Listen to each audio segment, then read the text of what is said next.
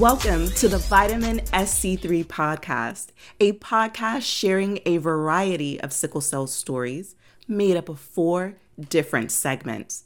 The Creative Elixir with Mia Robinson, Caring is Giving with Elle Cole, Essential RX hosted by Dr. Lametra Scott, and Self Care is Healthcare hosted by Dr. Marjorie Brewer.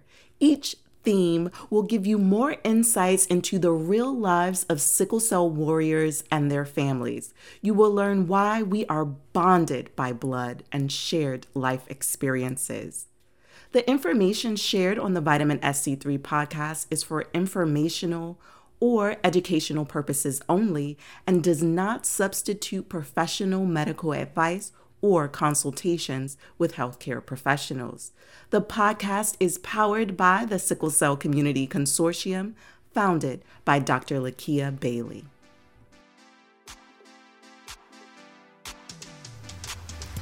To become a member of the Sickle Cell Community Consortium, visit sicklecellconsortium.org. The Sickle Cell Consortium is a collaborative designed a little bit like the United Nations in theory so that we can bring together many organizations for sickle cell throughout the country and now throughout the world, as well as um, independent patient caregiver leaders, opinion leaders, advocates, those that are active in this space. And our goal is what we've always done is bring our community together so that we can create projects, priorities, initiatives. We can figure out what are the problems, needs, and gaps in the sickle cell community, and then figure out how we're going to collectively address this.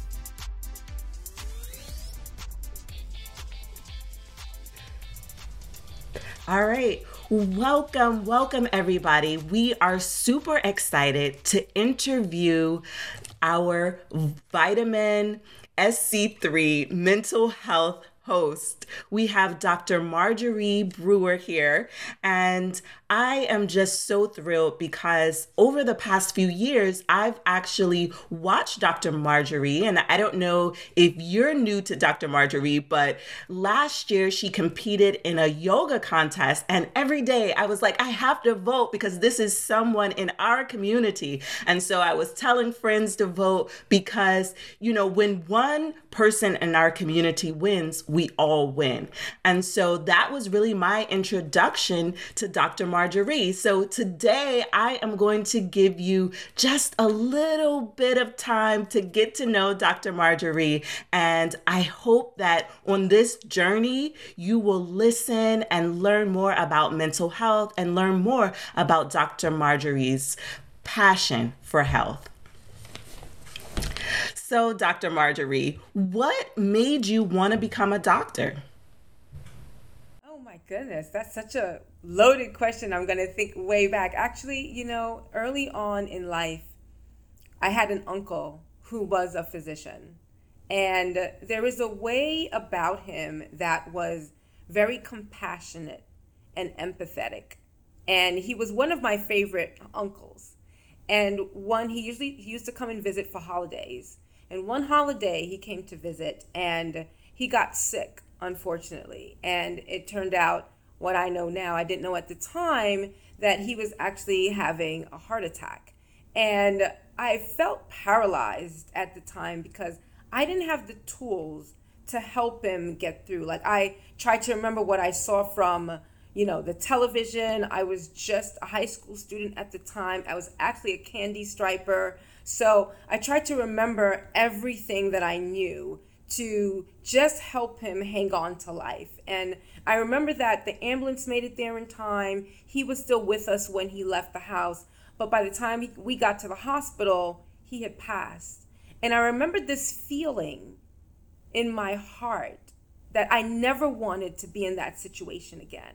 I wanted to be able to have the resources at my fingertips to, to help save a life if I could.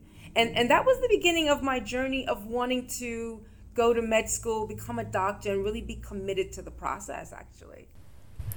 That is a very powerful story, and my condolences. I know with feelings of loss, you know, just recanting that story, all those feelings come back. And for it to have made such a big impression on your life that you would want to devote your entire life to medicine and to helping people, I mean, it, it made a big impact on the woman you are today. Elle, you are you are so right. Incidences incidences like that stay with you. And and I, I was just saying you were so right, and they really mold you in a way that sometimes is unimaginable. The impact that that lies within them and that stays with you over time. Yes. So earlier I said that you were a part of our community. And when I am talking about the community, I'm talking about the sickle cell community. Can you explain to our audience how? You are, in fact, a part of our community. You are one of us, bonded in blood. Oh, I would love to share. So, yes, I am a fellow warrior. Um, a, a community that is so resilient and so strong. I was actually a, a late diagnosee is, all, is always how I refer to myself. So I was, um, you know, I had pain growing up. I had episodes growing up, and they got a little bit more intense during college. But every time I presented to the hospital, no one could identify exactly what was going on. And at the time, newborn screening wasn't law in the state that I grew up in, and I'm from New York. So, fast forward to med school. There are many things about this disease process that, as a community, we know that there are different stressors that increase it, different environment triggers that might increase it. Well, you can imagine med school in itself being a stressor, that there was a steep incline in these episodes because at the time I still didn't know what they were. During my first year of med school, and it was an administrator actually in my school. I'll never forget Dr. Hamilton that I described my symptoms and she said, hmm, looks like a duck, walks like a duck, must be a duck. And at the time, I was attending University of Pennsylvania. And the person who diagnosed me, which to some of us in the community, many of us, this name will be very familiar, was Dr. Ohene Frimpong. And he diagnosed me, became my mentor, became an uncle, and guided me through that steep learning curve. Because, of course, you can imagine once I got diagnosed, I was already in a medical facility. The hunger for knowledge, to know the specifics, to inform my family, to inform my support network, and then to navigate and try to figure out how am I going to now, with this new diagnosis, so this partner that I had all my life finally had a name. And with that name became the entire, I, I call it, you know, genotype, a trilogy of everything that goes along with sickle cell disease. And in finding out what my challenges were currently and what they could be, I kind of had to wrap my head around life in a completely different way.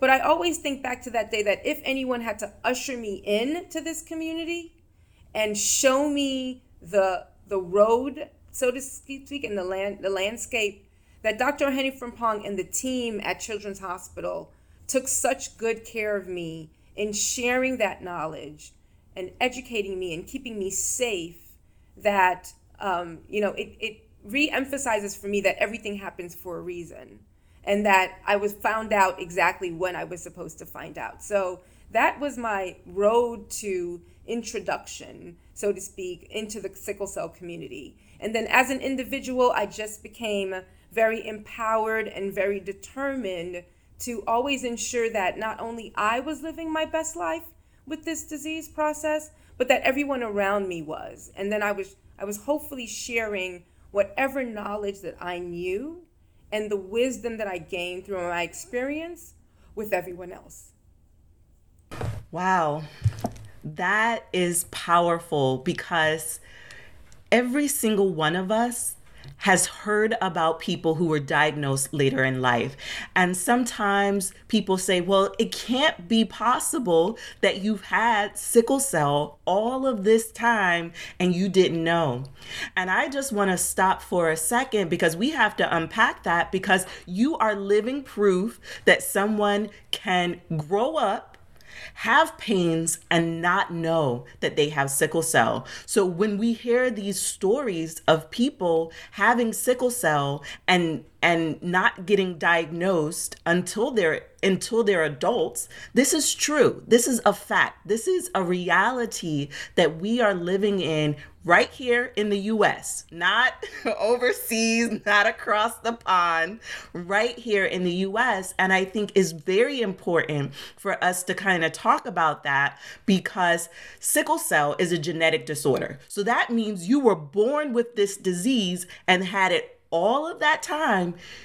It's just that none of your doctors that you had gone to knew what to call it. Exactly. So, can you kind of, as a physician, can you talk about why it's important for us to even acknowledge that this is a reality?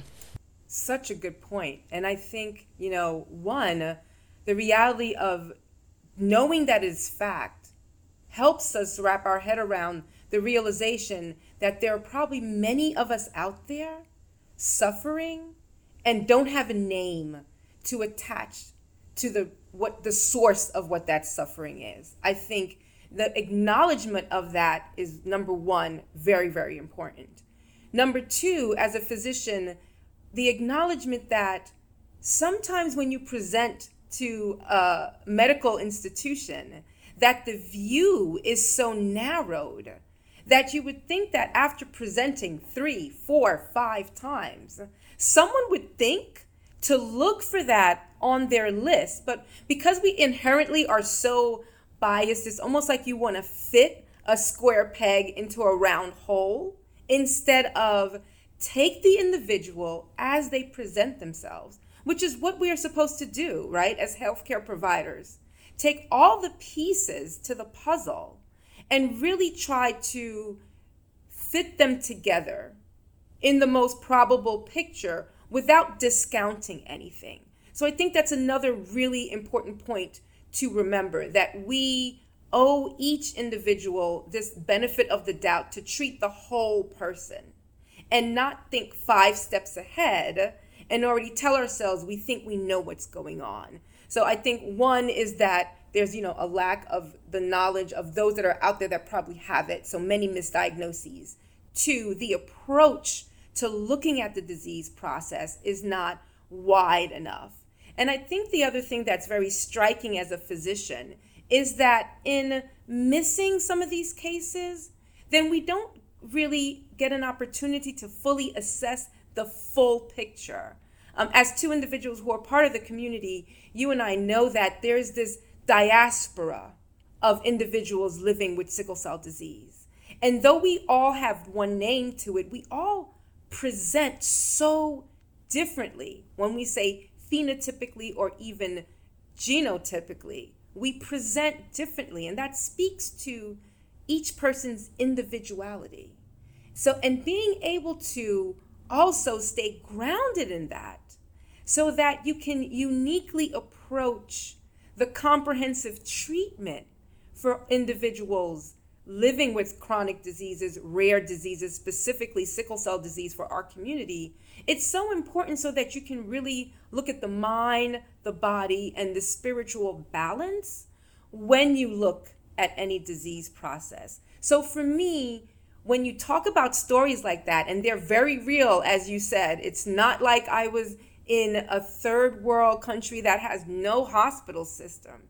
I'm in the Mecca called New York with, you know, all these major institutional hospitals, and I was still missed until my 20s. And a, a disease process that is life threatening um, is alarming.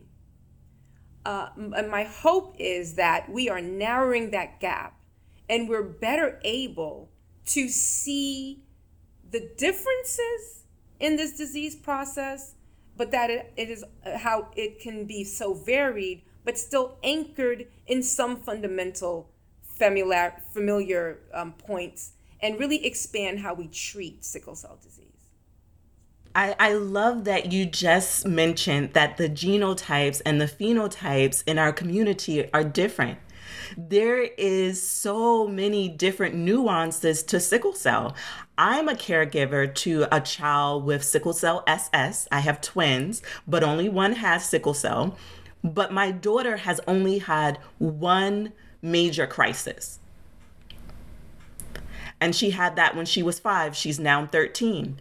And people say SS is the worst type of sickle cell.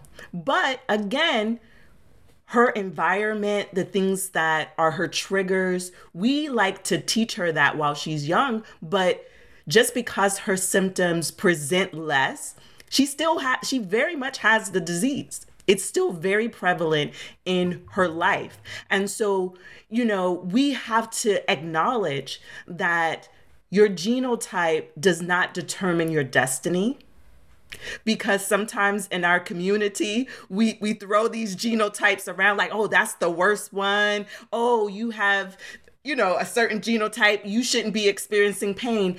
And this conversation just brings up the fact that we have to stop doing that because everybody who has sickle cell presents differently absolutely it's a mosaic, I like to say. So each presentation for sickle cell disease can be as different as the individuals. We are all different individuals. And I like to say that every form of sickle cell disease is serious. Full stop for me. Everyone is, and everyone presents differently. Also, full stop. But we all, as a community, deserve the best care because then, with the best care, no matter what your phenotype or what your genotype, the hope is that you will have the best quality of life and that we are still bonded uniformly and equally without any differences. So, you know, I, one, just, uh, you know, applaud you for saying it and can't restate it enough and hope that as we grow as a community, we can really release some of those labels and stand together as one because we are uh, you know under one umbrella that is called sickle cell disease and that in those mosaics as it presents and we're stronger together. And so as we move forwards if we can do that hand holding we all we're all better together as a community. I i love that you just said that as we bring this conversation to a close, I feel like we have touched on some major points. But one thing that you mentioned, you said while you were in med school that you had to learn how to treat the whole person. And that was yourself. You had to recognize because med school is very grueling mentally. And getting a diagnosis in med school that states that you have a chronic illness that could change your whole world. But for you, I'm sure it changed your world on some in some ways, but you also said I'm going to still stay in school.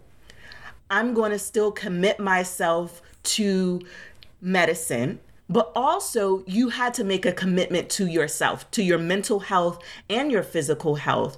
Is that what draws you to um, mental health, making it so important? But, you know, can you kind of touch on that? Because I think it's remarkable that you were able to stay whole mentally in med school after receiving such a strong diagnosis. And the reason why I say it's a strong diagnosis because what we know is that the knowledge and research for sickle cell is ever evolving.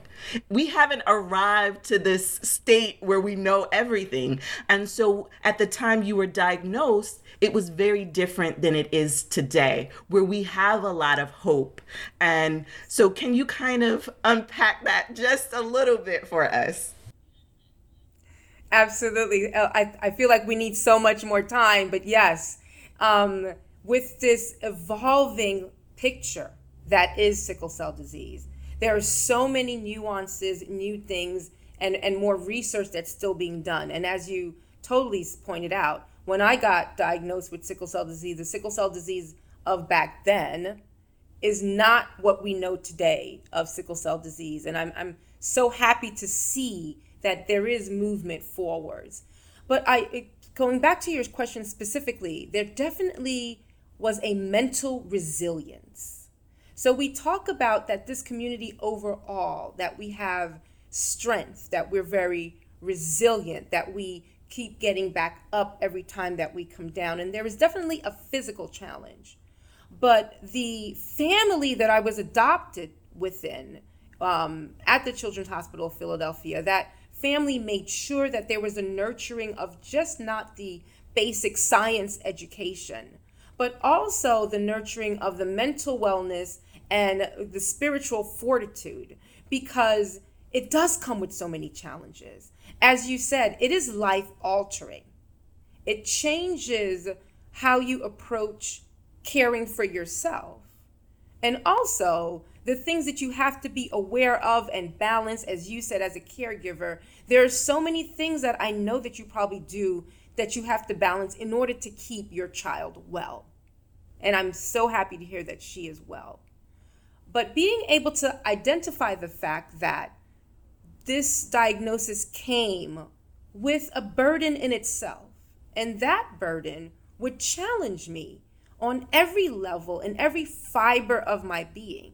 If I only focused on the physical, I'd be missing so many other pieces of myself that a diagnosis like this affects. I think anything major in our lives, when they occur to us as humans, they don't just happen to one part of us, right? They happen to all of us. And we are definitely the whole human, a balance of the mind, the body, and the spirit. And so I was definitely drawn to making sure that that attention to the balance existed in my life.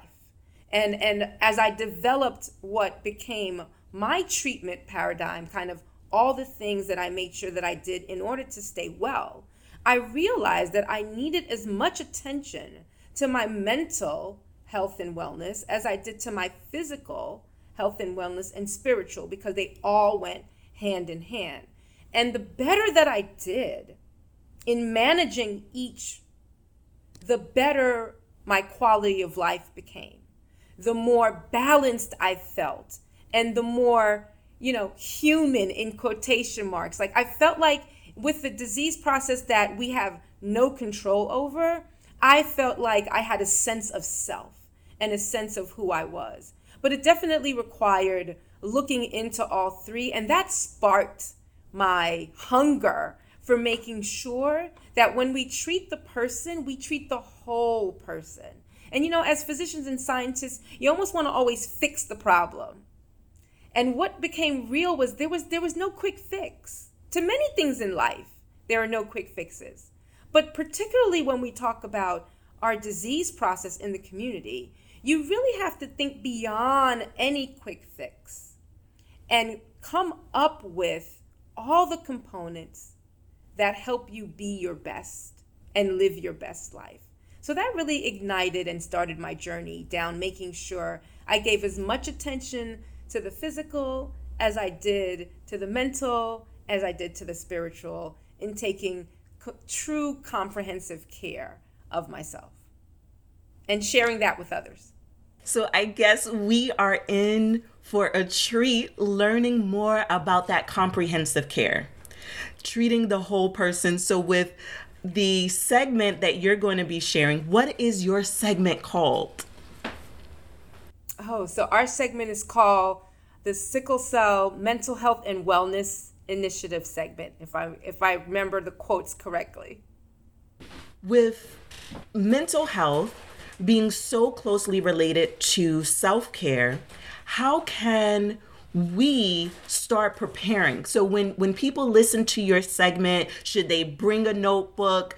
Or should they just bring an open mind and an open heart, being willing to learn? Because, you know, for those of us who are in the African American community, mental health is one of those, those things where we haven't always embraced it as a community as being just as important as our physical health, which you just mentioned. So you are well beyond your years in knowing the importance of embracing both. And I applaud you for recognizing that early on in your journey because you know, I I'm a mom now and I'm like I have to learn these different things so that when my daughter comes of age, she'll have a better example. Because when I saw my mother, she was just taking care of us, but not taking care of herself. And I feel like that was the model that was presented for her that your children get all of you the best of you and you get what's left over. And that's not what i want my children to learn. And so for for those of us who are new to this concept of self-care what what is in store for us? Oh, I'd love to share that. So the subtitle, I, I, I think I gave the extended title of what is called our specific segment is called self care. Health care is self care, or self care is health care. So let me just correct that right off the bat. But I completely agree with you in that the old model where we would see our mothers or parents, as you said, give to everyone and run themselves into the ground um, is not the model that we want to live by. I think what we see now, what society as a whole better understands, is that in order to give your best, you have to take care of yourself in order to be your best. And what's important is that then the quality of what you can give increases. It's not about quantity, it's more about quality. So, as individuals come to share in this self care is health care, I want them to first be open minded. Just be open to the possibilities, right? Open to a chance that you'll learn something new or you'll identify something that you're already doing that you didn't realize was really self care, or someone will show you something that you're very interested in and say you even you just want to try it and not give it any titles. And know that it's a moment in time that you're giving yourself a gift. Even to just be able to sit and pause and listen is acknowledging that you as an individual you're worth it you're worth that investment to take care of yourself. So, what I'd love for people to do is come to the table knowing that I'd love to be a partner with them in that journey of improving how they feel. You know, just feeling good in your own skin does so much for us along our journey of giving and doing and performing. And then once you hear something that resonates, something that clicks, you can come back and listen to it again, take a note. You know, you can just play it, press rewind, share it with someone else, take action, connect with us. But I think first and foremost is just come and listen with an open mind and an open heart and give yourself that moment of self care. That's how I'd love people to show up. All right. I am super excited about your segment. I just can't wait for us to be able to partner with you on this journey to learn what we need to do to stay balanced, to cope, to get through it all. So, as we close, I have some quick questions I want to ask you. Okay. So, this is it. the part of the segment where I ask you um, it's this or that. And so I'm going to ask you some quick questions. And I just want to know, you know, a quick answer. And then we will close. So this or that popcorn or chips? Chips. Books or ebooks? Books. I love a good book. I like the hard copy. I like the indoor pool or beach? Beach. Water or wine? Water, water, water. Basketball or golf? Basketball, but I thought you were going to say football because it's football all the way. all right, and this is our last one head wrap or hat? Head wraps. For sure. All right. So, everybody, I am so glad that you are joining this journey to listen to Vitamin SC3 podcast. We have four amazing hosts that will be presenting to you different aspects of sickle cell and different aspects that you can learn from and take with you. So tell all your friends about it. It's not just for people who have sickle cell, but for people who love people with sickle cell too. So, Dr. Marjorie, do you have any final words for our audience? Oh my goodness. I'm one I'm just so happy to be able to share in this partnership. I want people to keep in mind that first you just have to become aware. And then when you become aware, you can educate yourself. And with education comes power, and with power comes change. And I love to be able to partner with you guys, meet you guys, join you guys where you're at along this journey. It's going to be a party. Yes, absolutely. Thank you so much. All right, folks, you've heard it here. So be sure to tune in week after week. Be sure to check out our show notes page in your podcast player and tune in next week for the segment Creative Elixir with Mia Robinson. Please Stay tuned because the episode is entitled Sickle Cell Doesn't Stop This Warrior from Creating Angelic Faces.